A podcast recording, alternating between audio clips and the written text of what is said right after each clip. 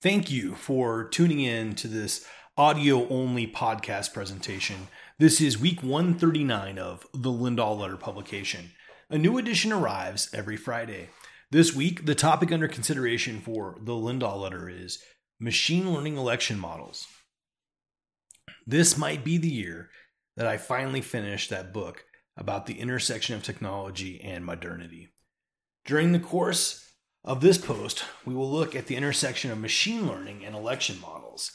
That could very well be a thin slice of the intersection of technology and modernity at large, but that is the set of questions that brought us here today. It's one of those things we have been chasing along this journey. Oh, yes, a bunch of papers exist related to the topic this week of machine learning and election models. None of them are highly cited, a few of them are in the 20s in terms of citation count, but that means the academic community surrounding this topic is rather limited. Maybe the papers are written, but they have not arrived yet out in the world of publication. Given that machine learning has an active preprint landscape, that is unlikely. That dearth of literature is not going to stop me from looking at them and sharing a few that stood out during the search. None of these papers is approaching the subject from a generative AI model side of things. They are using machine learning without any degree of agency. Obviously, I was engaging in this literature review to see if I could find examples of the deployment of models with some type of agency doing analysis within this space or election prediction models. My searching over the last few weeks has not yielded anything super interesting. I was looking for somebody in the academic space doing some type of work within generative AI constitutions and election models, or maybe even some work in the space of rolling sentiment analysis for targeted campaign understanding. That is probably an area for research that will be filled at some point. Here are four articles that I found interesting this week from Grimmer, Roberts, and Stewart 2021 Machine Learning for Social Science and Agnostic Approach Annual Review of Political Science. From Saricha uh, Prasad 2021 predicting election results from Twitter using machine learning algorithms, recent advances in computer science and communications, formerly recent patents on computer science. From Miranda in Syria, 2019, August, sentiment analysis using Senti WordNet and machine learning approach.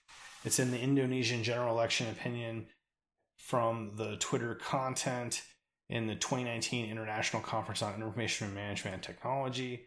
From Zhang Alvarez and Levin, 2019, Election Forensics Using Machine Learning and Synthetic Data for Possible Election Anomaly Detection. That was published in PLOS One.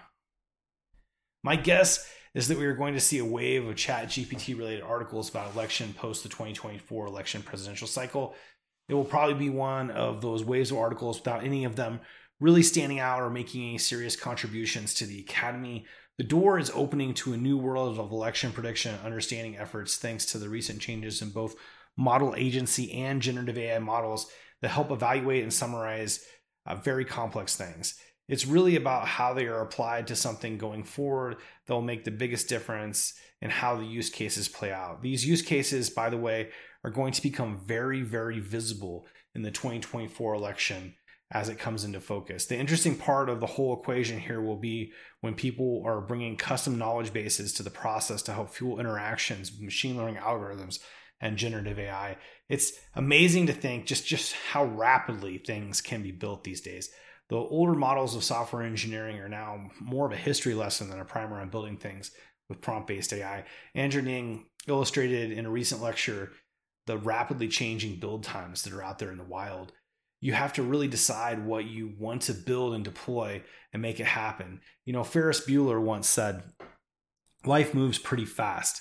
Now, code generation is starting to move even faster. You need to stop and look around at what is possible, or you might just miss out on this generative AI revolution. Um, I'm listing a sending a link here to Andrew Ng's full video. It's pretty good. What's next for the Lindahl letter?